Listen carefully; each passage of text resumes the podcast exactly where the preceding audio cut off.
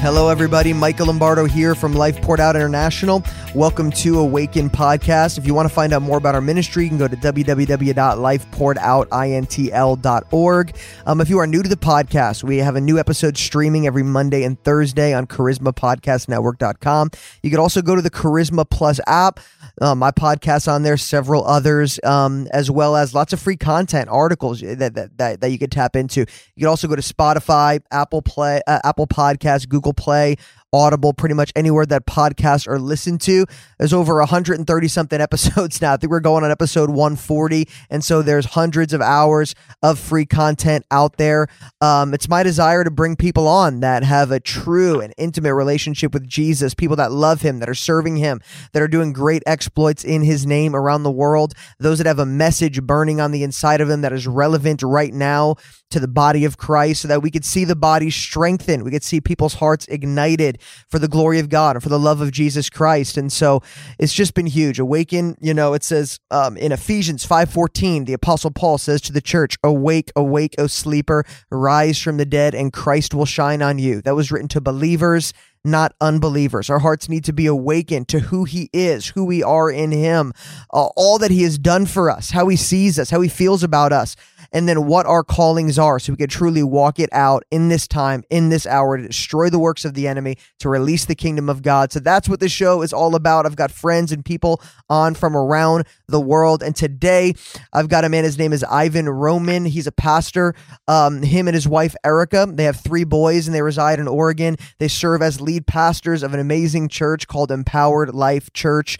Um, he's a passion to raise up healthy leaders that equip the saints. Him and his wife, they travel around the world for the past two decades, really demonstrating the power of God, really flowing in prophetic ministry, seeing the miraculous. He's also authored several books and curriculums. And so, Ivan, man, thanks for joining me again on the show. Hey, Michael, I'm so looking forward to our conversation today. Awesome, man. It's always a joy to speak to you. I love what God's doing in your life, your ministry, your family. I follow you on social media. You know, we've we've spoken back and forth. And so Hey, bro, just tell us a little bit, man. I love to ask my guests when they join me. Tell us a little bit about how you first encountered the Lord, then we'll dive into our subject today. How I first encountered the Lord. That that's a great question. You know, my my testimony, Michael, is is not it's not better than anyone's. It's just very different than anyone's that I've ever heard. I, you know, I grew up kind of Hispanic Catholic, which meant we had a Bible in the house. It might have been open, but we never read it. You know, mm-hmm. and. uh just kind of Hispanic culture and um, didn't really go to church. Didn't really, it's not that I didn't believe in God, but I just didn't, it just wasn't the direction that we were going as a family. Mm-hmm. And about 20 years old, um, I had a business. I was selling real estate as well as I ran a martial arts academy. And during that season of my life as a young man, I began to feel extremely empty in my heart. Like uh, I had money, I had a house, I had cars. I, you know, I was doing really well for a young man but this emptiness continued to grow on the inside of me until one night, you know, I'll spare some of the details, it's written in other places, but I was an innocent bystander of a drive by shooting. And um, something grabbed me. When I say something, let's say an angel, Jesus, something, something supernatural grabbed me, pulled me away, and uh, a bullet flew by my head and hit a person next to me in the hip. And uh, this guy screaming, my hip, my hip. I'm thinking, well, what just pushed me away? What happened was, Michael, I drank so much, I passed out on the yellow post in Philadelphia, waiting for the car to come pick us up. Mm. My buddy wow. calls me, get in the car. I jump in the car, put my hands over my face, and I hear a, right now, I would say a loud thought, but it was the inaudible voice of God, which is very interesting that I heard it on the inside of me. Mm-hmm. And he said this, he asked me this question, where would you go if you died right now? And I had this mm. one uncle who was a Pentecostal tongue talker, handcuffed himself to abortion clinics. You know, mm-hmm. he's the guy that picked fights on Thanksgiving and Christmas. Sure. sure. Talking about religion and politics. That's kind of how we saw him. But these guys would invite me over to these little small groups, and I'd walk over their house and they'd feed me and they'd give me cake, and I'd say the sinner's prayer just to get the food and then leave. Mm-hmm. So I knew about heaven and hell, mm-hmm. and uh, but I never really fully surrendered my life to Jesus during those times of prayer. Well, here in this moment in the limo, I said, "Well, if um, I'm really drunk, so where would I go? I'd go to hell, you know." and then the next question this thought asked me was, um, "Where was that man shot?" and I went into this experience where I saw myself and I heard this gentleman saying, My hip, my hip, I'm shot. And I watched as this bullet, Michael, went by my towards my forehead because remember I was drunk on this post. Mm-hmm. Something pulled me back. The bullet passes my forehead and hits this gentleman right in his hip. Mm-hmm. So I was literally saved by God. Now I didn't get surrender my life to Jesus after that, but that was my first God encounter. Wow. Mm-hmm. Awesome, dude. I love that, man. That it, you're right. It is. It is unique. Um, but that's, dude. I love hearing stories like that, bro. He is all powerful. God can, you know. I just, man, I just love hearing crazy supernatural stories like that. Well, how did you, how did you surrender your life to the Lord, man? How did that wind up? Was it years later? Was it soon after?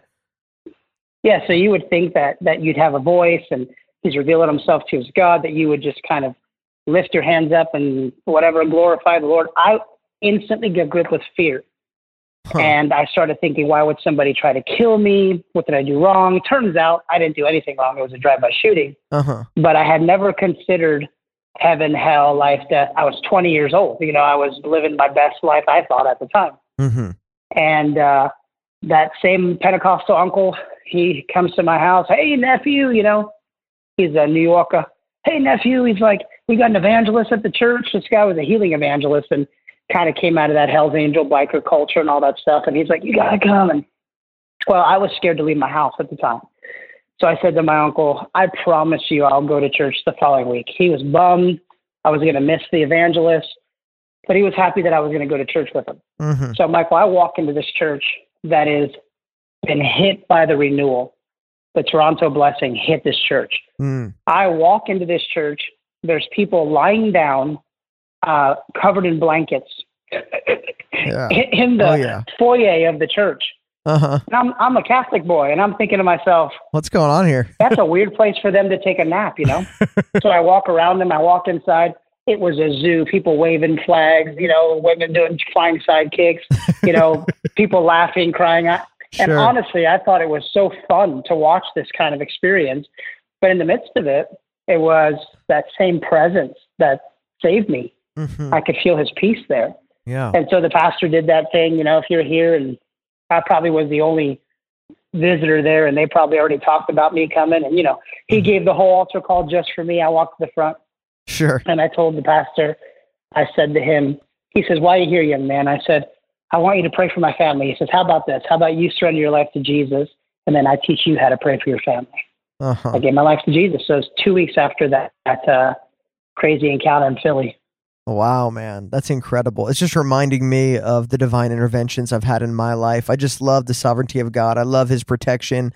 Um, he's probably also responding to the prayers of your family members as well. I'm sure he was praying for you and all that. But for me, my parents were praying for me, linking arms. You know, I was 14 when my dad got saved, and my mother and father would link arms together and they would pray and declare the word of God over my life. And I was a rebel, drinking and driving, partying, sleeping around, doing drugs, all this kind of stuff. And I remember there was a few times that I, I really knew God was real, but I wasn't ready to surrender. And I was like 17 or 18 and I was drinking and driving and I was driving down a windy road late at night and I fell asleep behind the wheel. I don't know how long I fell asleep, maybe five seconds, maybe 15, 20 seconds. I have no clue. But my eyes opened and I was like, whoa, I was asleep. And I look down and I see that I'm driving the exact speed limit and I'm I'm driving perfect, just perfectly fine. I'm just and I just in that moment I'm like, God, like, you know, you know that song like Jesus take the wheel? Like that's literally like that's what happened. I was on autopilot. I remember thinking Wow. like, God, like you're protecting me and I I don't deserve it. I've been a rebel. I've been a God hater. I I don't know why you're protecting me. I know now. He knows the plans he has for me, and he was honoring the prayers of my parents, and God was preserving my life. And even then, like there's several times where things like that have happened, and and I I didn't surrender because Jesus was very exclusive. I, I was okay with praying to God for protection, but I wasn't okay with serving Jesus because that meant my life would change. Um, and so it took a little bit of time for me to surrender my heart to the Lord. But anyway, now you just your your story kind of got me thinking now, like, wow, I've had several encounters with God Uh-huh. without yielding my heart to Him, but how merciful and how patient is God that He would just keep pursuing our hearts, man. It's a beautiful thing. I love that. Oh man, I love I that, know. Michael. It's awesome. Yeah, dude, God's so good. And so I want to talk to you today about a subject that is near and dear to my heart personally. At the beginning of this year, I had a 10 part series actually on First Love Fire First Love Passion. I really believe that God is breathing on his church right now, drawing people nearer to him, bringing people deeper in intimacy. And, you know, a lot of people have felt crushed this past year, 2020, going into 2021. A lot of hardship, a lot of suffering. There's been a lot of um, issues that, that have kind of, or things that were concealed or hidden, kind of rising up and kind of manifesting themselves in the light. And God's been dealing with his people and people have been drawing near to him. And I just believe God's like beckoning his people back to that place of first love. And i know that's on your heart as well. And you've also been through many things you know this year. And so i'd love to talk to you a little bit about that man. I want to i want to compel the bride to first love. I love it. You know we've been in a season as uh, probably i would say my hardest season of ministry. Not the hardest season of my life. My marriage is good. My kids are growing up. They're amazing. 15 just turned 14 and 11. And so a lot of what's been happening has actually caused my family to get even closer. So I'm actually grateful for for that. But difficult in ministry. So obviously you guys know COVID and the weirdness, Michael, the weirdness that has been created over that topic and that conversation and then the elections and then coming from a position as a pastor in a church I could do no right. Pastors mm-hmm. could do no right. Mm-hmm. You close the church, you're fearful. You open the church, you're killing people. You you know, mm-hmm. and uh, just kind of have to take a stand and and do what you feel convicted to do, and and just navigating life. So during that entire season, just kind of plowing, moving forward. The Lord had given me a two two prophetic words, and um, basically they meant the same thing. Something difficult is coming. Keep moving forward. Mm. I didn't know what was coming. It was that whole yea, I walk through valley shadow of death kind of a, a word. And I, I felt something coming. And I knew that my job was simply, when I see it, to tell the church to keep moving forward. And uh, so COVID happens. I thought, okay, this is that. And um, Michael, I don't remember the specific dates. Probably close to a year now. Um, I'm downstairs meeting with uh, my assistant and this wind started. I'm in Talent, Oregon. You guys can look this up and see some of the pictures online. And and I hear this wind, and the wind probably was the creepiest memory I have.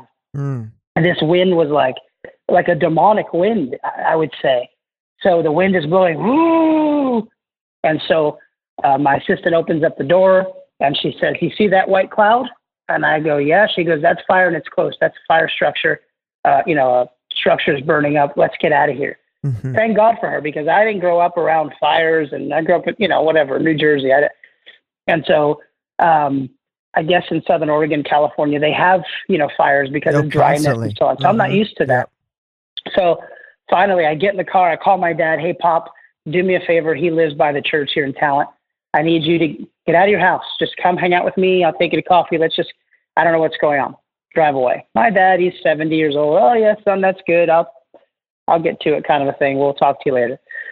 Well, all of a sudden, Michael, what I didn't realize was there was a arson who set fire in this, they call it the Greenway, and it's a place for people to ride their bikes. And, but it ended up becoming like a, a homeless, a transient um, motel, you know, mm-hmm. and not mm-hmm. everybody who's homeless or transient is, is evil, but some of these guys, this is where they're hiding. Yeah. You know, they commit crimes, they go out there and hide in these communities. So they set fire, and that fire blew through this town, both Talent and Phoenix, Oregon, they said in 30 minutes, and burned down 2,000 structures. My God. So now, all of a sudden, and you know how they have that like alarm system that's supposed to go off? It never went off. Mm. The sheriff, and then they defunded the police because oh it's kind of that kind of liberal thing. Mm-hmm. And so we don't have the sh- so the that this is I'm sharing what I heard at, at this point. So if I'm missing any details, I stand corrected. But the sheriff who was defunded, basically, um, that dude, he gets in his car and he starts knocking on doors and blowing the, you know, the megaphone, get out, get out. He starts to evacuate houses because the police are defunded. We have like two cops in the entire city. And so people are rushing out, rushing out. And, um, you know, minutes later, their houses aren't there. And uh, so I'm calling my dad now that I'm actually seeing it on Facebook. The news didn't pick it up right away either. It actually was people on Facebook doing Facebook Lives that went viral. Wow. And um, I'm contacting my dad, and he's he's panicked. Son, I I, went outside because I saw a cloud, and I heard a you know an ambulance and a, or you know uh, an alarm, Mhm. and he says the fire's right there. It's right there. It's literally two streets down away from him. Mhm. And so he gets in his truck. He's asking me, please pray for me. Um, traffic is back to back, and I have no gas in my truck. Oh my And god. so I'm thinking here, I'm going to lose my dad. My dad is, Michael, he's driving, and the fire is burning places right next to the vehicle. Like that's how intense this was. And so I get my family together my mom, my dad, my wife, my kids. I go get my family. We're sitting there. I tell my wife, money's not an issue.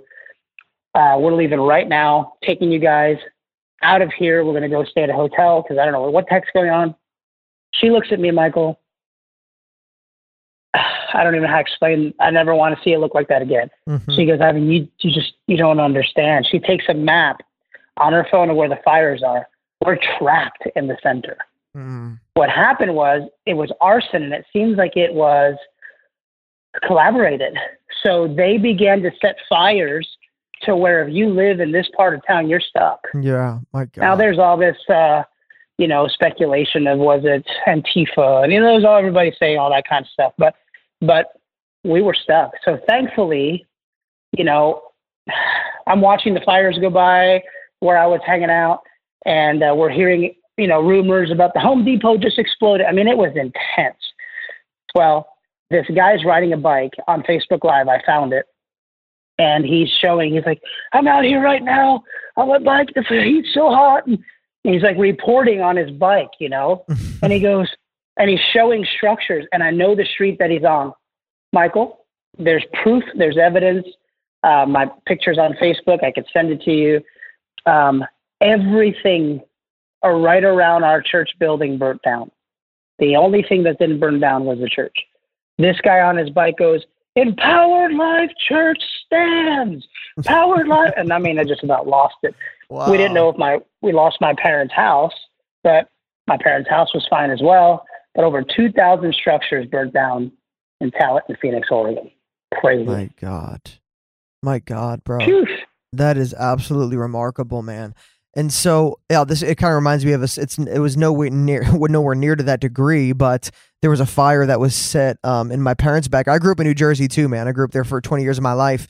Uh, my parents live behind acres and acres um, uh, near near a park in New Jersey, and someone set fire um, behind the park, and um, it began to engross our neighborhood. Ashes were falling from the sky, and I remember my friend was over my house, and like you know, it was right behind my house, and there was a few other houses next to me, and we had to evacuate the neighborhood, and and um, everyone was asking my mom, like, "Do you want to get stuff out of your home?" And she said, "Absolutely not. God is gonna, God is protecting our home. There's no reason that I need to go in and get our things because my house will not burn Wow. down. Like I trust God, you know." And and people thought she was crazy. The news asked her, like, "What what's going on? How come you didn't get things out of your house that were special?" And she goes, "Because God is going to protect my home. Simple as that. It's not it's not burning down." And she just declared it. And our house, there were yeah, the siding was melted, but our house stayed there. you know, the, the the house was not consumed.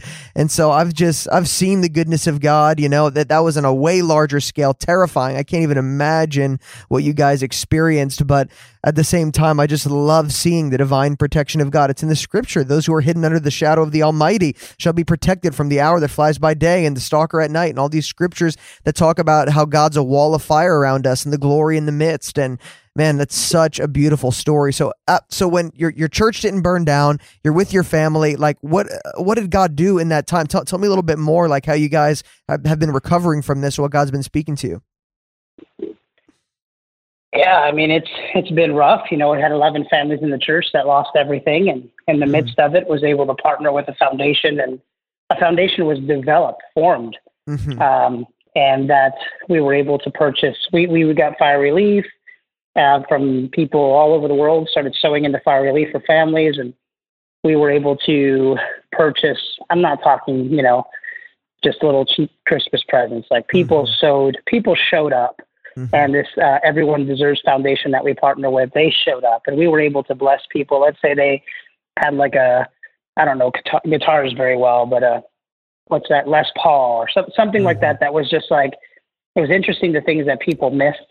Yeah. They were not the not the shirt, not the mm-hmm. you know, it was memories. You know, the mm-hmm. things that were connected to memories. And so we did the best that we could to whatever they had on the Christmas list, we mm-hmm. purchased for them.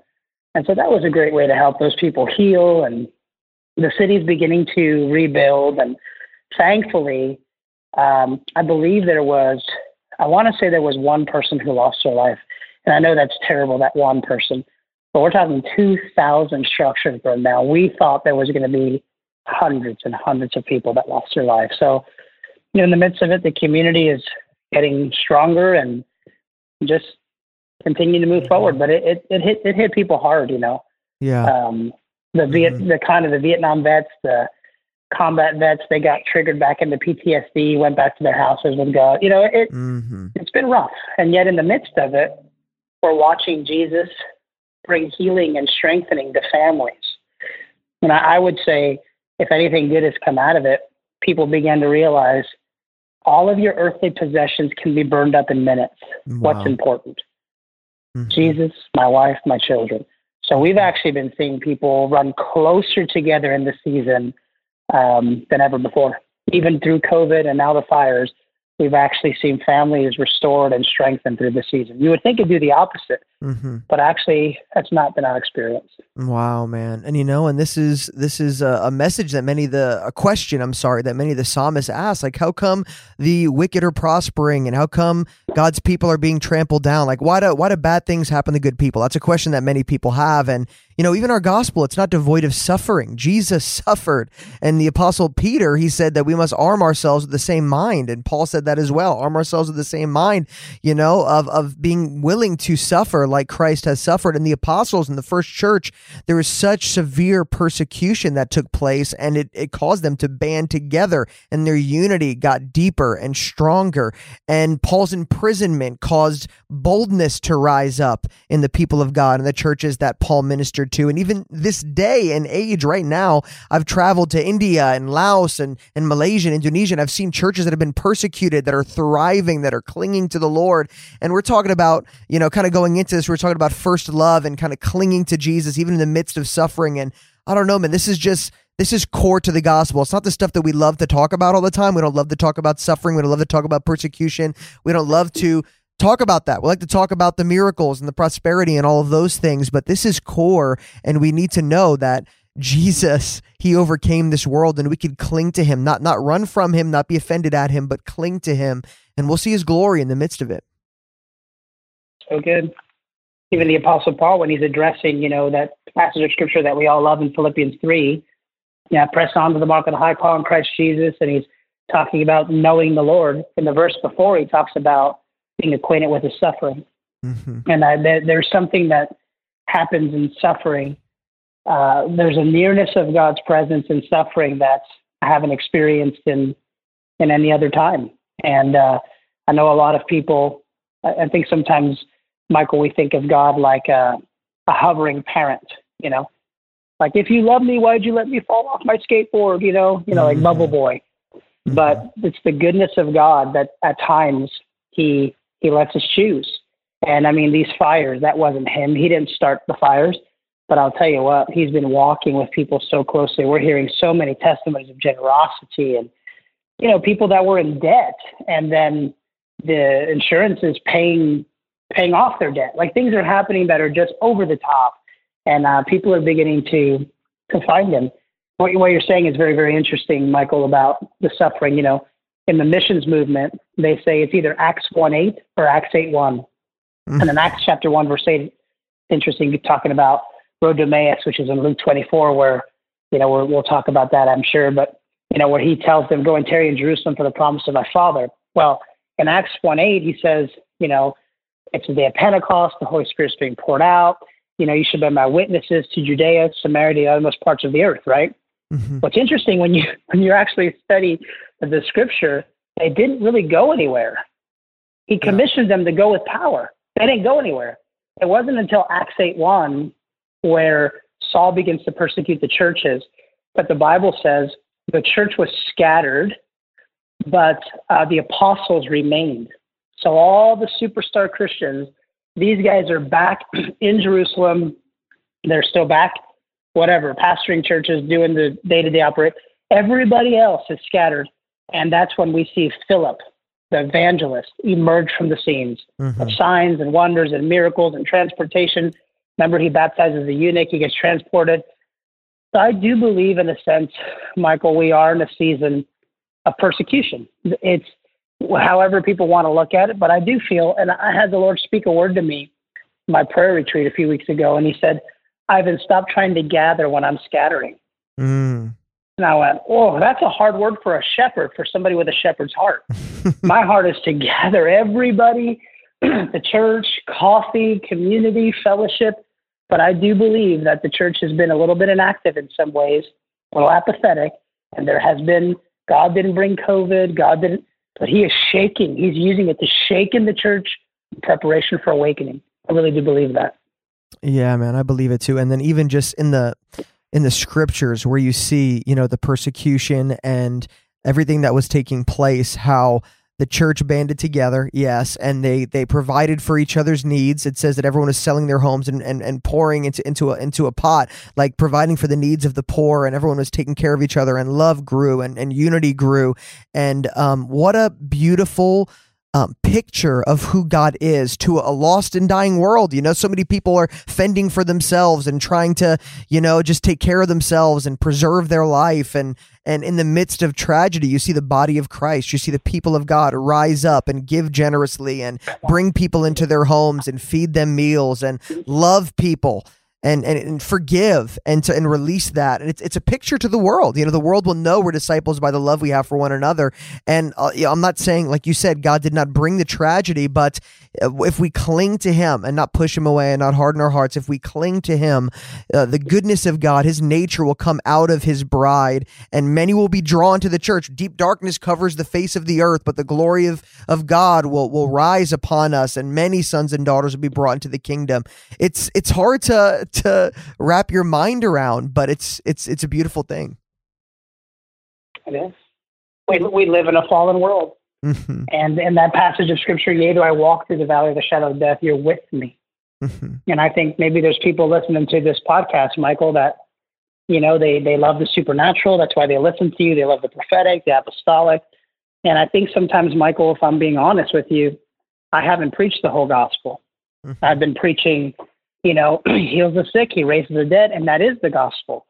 But I've avoided the subject of suffering because who wants to talk about that?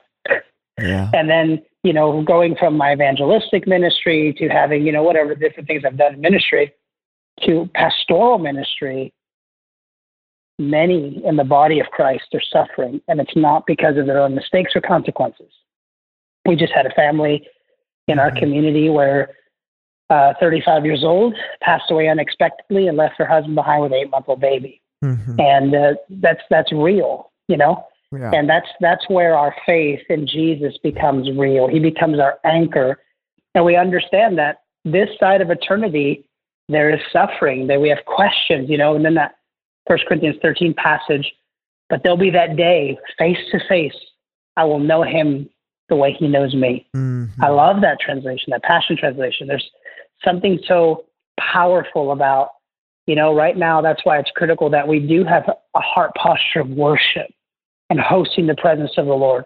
Because to be absent to the body to be present with the Lord, and we can kind of steward that glory here on the earth. And, uh, you know, it's funny, Michael. I guess it's not funny, but the beginning of this year, I prophesied a word to the church. I said, The Lord spoke to me and said, We're going from glory to glory. And uh, I began to teach on the glory. I began to teach on the manifested presence of God and all the glory in me. But the scripture I didn't teach on is the one that says, if you're going to uh, partake in his glory, you also share in his suffering. oh wow Mhm. Ah, man. that's the one we didn't want to This talk is- about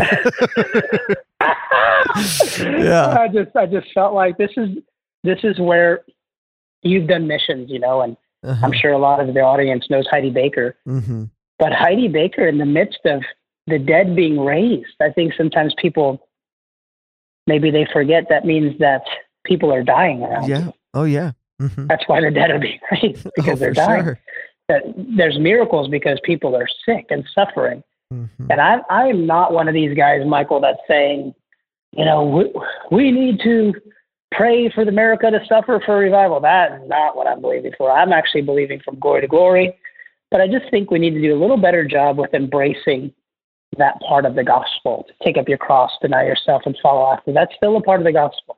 Mm-hmm. Um, Absolutely, man. Yeah. Absolutely. One thing I always say is, you know, everyone wants a miracle, but they don't want to be put in a position where they need one. You know, everyone wants exactly. to everyone wants to see a healing, but no one wants to be put in a position where they need one. And you know, eh, the wilderness is a place where miracles are born, not where miracles are absent. And we need to we need to have that perspective. But um man i met this girl in uh, cambodia. Me and my wife were serving as missionaries with iris global actually in cambodia. And um she's she was she was a local Khmer so she was local and she she got saved through the ministry of iris.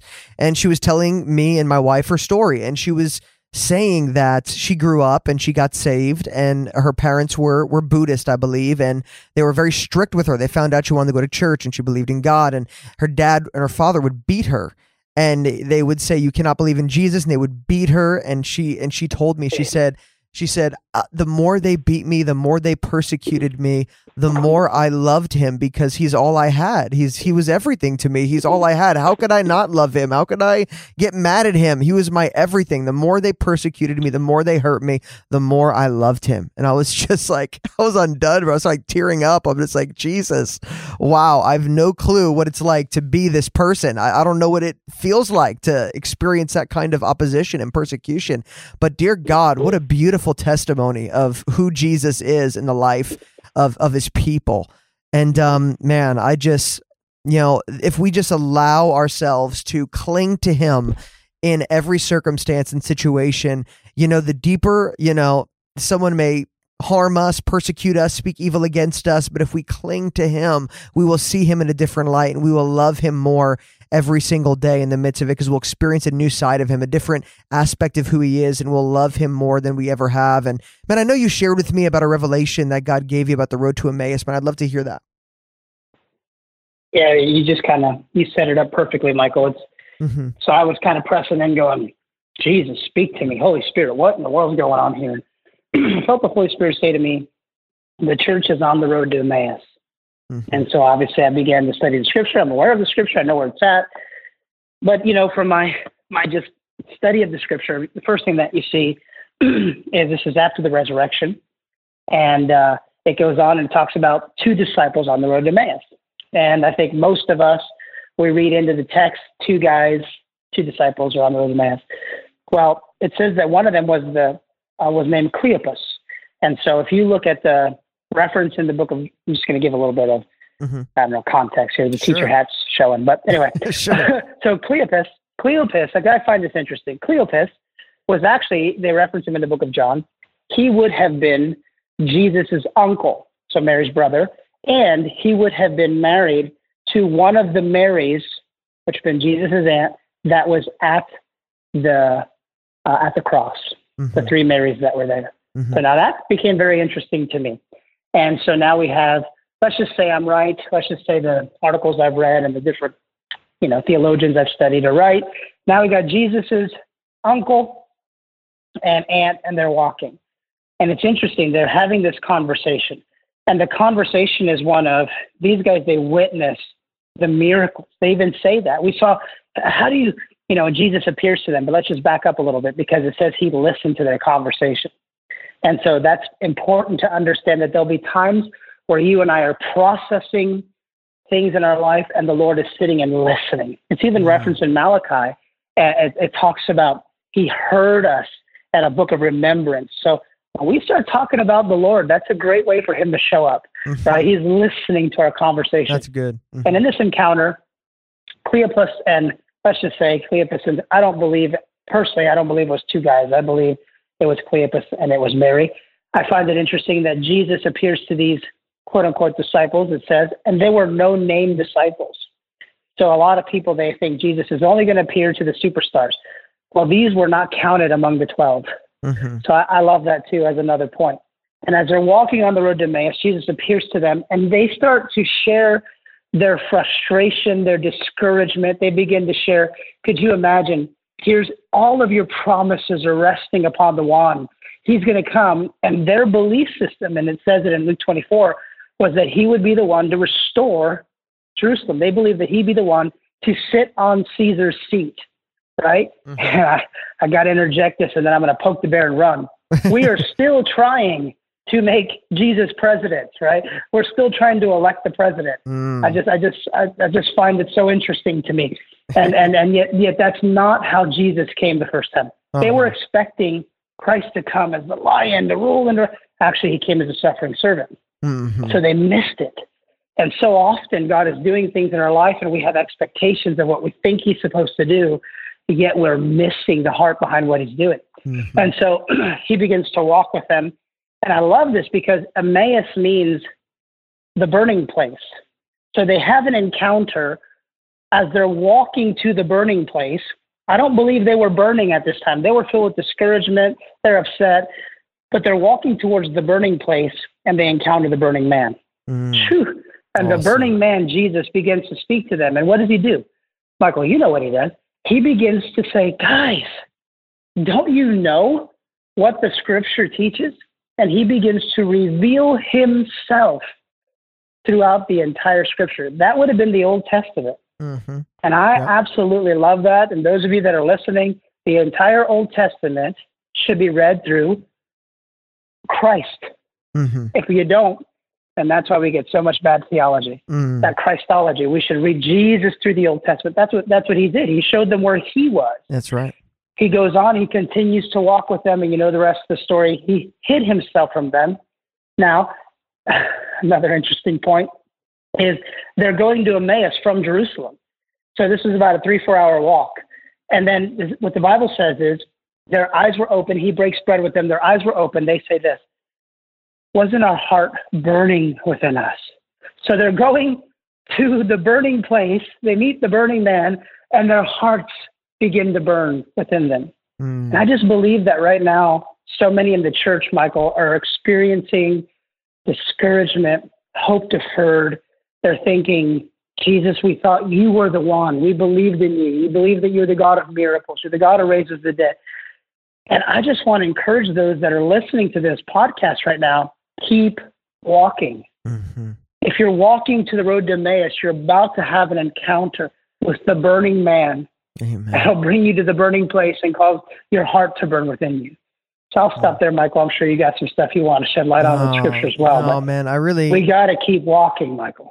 I love it. I love it. Um, man, I, I really just feel in my heart right now. You know, there's people that are listening to the stories, and there's people that are um, you know, hearing your testimony and what took place, and they and they've walked through suffering and they've experienced disappointment, like you said, and you and you were and you really kind of brought it home beautifully there, man. I would love to just kind of end this time with prayer because I know I know there's people trapped in discouragement, offense, disappointment, wondering where God was when this happened, where God was when that happened. Why would God let this happen? Why are good bad things happening to such good people? And there's just these earthly human questions and Jesus is the solution. We may it's very mysterious. We may we may we may not know why exactly all these different things are taking place, but we know that Jesus is the solution and that he is everything and man, however you feel led, but I would love to just minister to people because I feel like this is this is um, where where people are suffering right now and struggling. Michael, you started off the podcast and you asked me a question. You said, "Ivan, what's one of your first memories where God encountered you, where you encountered God?" And I find that so profound, profound, and I want to kind of conclude with that same question. What I discovered, Michael, is that in this season now, I'm a dude, right? I'm a bro, I'm a man, and I'm dealing with my own pressure, my own stress, and how I'm handling the situation. But I'm also functioning as a spiritual leader. Mm-hmm. And in this season, I began to say, God, like, lead people. How, how, how am I going to even lead myself? And then the Lord began to give me this tool because I was having a hard time seeing where are you right now in the midst of this? Where are you? Show me where you're at in the midst of this young man losing his wife, our city burning down. Show me where you're at what the Lord began to do is He began to bring me to memories that I had, encounters that I've had with Him, where He's proven His faithfulness. So maybe there's those of you that are listening right now, and you're having a hard time seeing Jesus presently with you. Mm-hmm. I want to ask, Father, that right now you would begin to bring remembrance, that we would open the book of remembrance together, and that you would remind us of all the times that we were in difficult circumstances. Lord, you always show up. Lord, you're faithful, even when we're faithless. And Lord, I just pray right now for those listening to this podcast, and maybe Michael, as I'm I'm praying, I just even feel that there's someone watching and they're fighting for their marriage, and mm. it's as if they're in their last ropes. And I just want to encourage you, keep moving forward. That the Lord is going to bring miracles. I'm just seeing addictions begin to break off of people, and I just want to encourage you, stop trying to be perfect. One step after another. Keep walking. If you keep walking, you're going to get there. Saints, it's this easy. You will walk through the valley of the shadow of death, but you can't stop walking. One of the visions God gave me before COVID was of a sailboat. And I watched as this storm was brewing and this sailboat began to move forward. And I knew that if the sailboat were to stop, it would be capsized by the wind. And the Holy Spirit said to me, Storms are coming. Tell my people, keep moving. And I just want to encourage those of you mm. that are listening to this right now that are going through difficult seasons, not a time to run from Jesus. Actually, I want to give you permission to be like Jacob and wrestle. Mm. Michael, I heard a testimony one time from a woman, and she, uh, I'm sorry if I'm, this is so depressing. I, mm. we're trying to make it real, right? Mm-hmm, yeah. but I heard a testimony of this woman who had a miscarriage, mm-hmm. and her husband kept trying to make it better, right? Buy her flowers, buy her chocolate. And she looked at her husband in her in his eyes and said, "Baby, you're just going to have to let me wrestle." Mm-hmm. Wow. And there's some people that are listening to this podcast right now, and I want to give you permission to be like Jacob and wrestle with God. Wow. You may need to be like Hannah, who who was praying out of a place of barrenness and despair, and yet she prayed so I don't know, weird, strange. Who knows how she was praying to the point where the priest said, Woman, get out of here, you're drunk. Mm-hmm. She said, I'm not drunk. No, I'm a woman of God. I'm just, I'm, I'm, I'm so desiring of a child. He said, This time next year. So I just want to declare that over you. Some of you are one ugly cry away from your breakthrough. Oh, wow. Some of you need in yep. this process to wrestle with God, and you will see Peniel. And this place of difficulty will be called the face where you the place where you encountered His face. In Jesus' name, Lord, we thank you for that. Thank you, Jesus. Wow, man. I just, wow, the thick presence of God, bro. God is all over this. And I'm just so grateful. Um, that this is this is this is true biblical revelation. This is the heart of the matter. This is real life. This isn't floaty. This isn't ethereal. This isn't you know, Jesus came, he put on human skin, he tabernacled among us, fully God, fully man. He walked in our dirt. He had he had a uh, family member uh, died. John the Baptist, his cousin, died. He was under corrupt government. He was persecuted. He had friends forsake him. Judas kissed him, betrayed him with a kiss. You know, Jesus saw suffering. He was in the midst of suffering and and you know that and then he he he died. He suffered the most gruesome torture by the people that he loved his creation and he released forgiveness and he rose again. He conquered it all and he's still to this day with us in the dirt sympathizing with us loving on us in the midst of it all. That that's the gospel message that he's not just you know he doesn't just save us to just bring us to heaven and say you'll never suffer. It's just going to be peace joy you know, there is peace and joy and righteousness in the midst of suffering, but it's unearthly. It's spiritual. It's something that comes from the realm of heaven. It's not peace that the world gives, but it's heavenly peace. It's supernatural peace that we can have even when there's no peaceful circumstances around us. But many people preach a gospel where it's just sugar and it's candy. And I believe in the joy of the Lord. And I've experienced the blessings of God. And I believe He wants to prosper His people. And I believe in signs, wonders, and miracles. And I know you do too. But I also know that we have a limited time here on earth and it's just like a vapor, it's a flash where we will experience suffering and we could have fellowship with Christ in the midst of it. We could know him in a way that we never would have known him if we didn't experience that suffering. And we are able to pull people out of their um, bondage and out of their despondedness because we could sympathize with them like the Lord could sympathize with us. We could have compassion for the hurting because we've been through hurt as well. And I, I'm just overwhelmed, bro. I experienced the the presence of God is is here, so strong, man. And um, thank you for sharing your life, your story. I know you've been through a lot, and you're still walking, like like like you're saying, you're still walking, Right. and you're still learning to overcome and conquer in these circumstances. But I know this touched a lot of people today, man. Thank you so much for for joining me today and, and talking through all this. Thank you so much for letting me share, and for those that are listening, you know, um, Hmm. be encouraged. Absolutely, man. Yeah, he's, he's with us. You know, He's the God of so heavy, but comfort, man. like no, he's the God of I love everything you said. He's the So God good, of comfort, good. bro. Thank He's you the- so much. Oh, absolutely, man. Um, how could people tap into your resources and maybe even be a blessing, or you know, tap into what you're what you're doing? Books. I know you have a lot of things going on. Yeah, the easiest way to find me is just my name, ivanroman.org. And that'll bring you to the church website and to my resources and all that. I just found it to be easy just to have my name, ivanroman.org. Okay, great. Now that'll be in the comment section or in the uh, in the in the section below. No matter where you're watching, you can click on ivanroman.org. The link will be there. But again, man, thank you so much, dude. What a joy to talk to you, man. Look forward to talking to you again.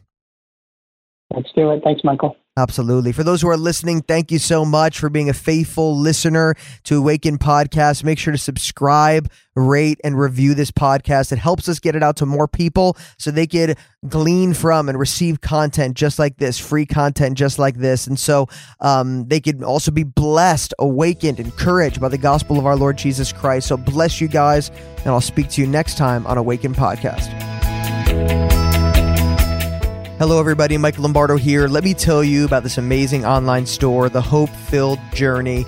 Um, definitely want to check that out today. Michelle and Renee Torres, they started up an online store in obedience to the Holy Spirit in the midst of a crazy year, full time jobs, raising four small children. They stepped out in faith, and God is honoring it every step of the way. It's www.thehopefilledjourney.com.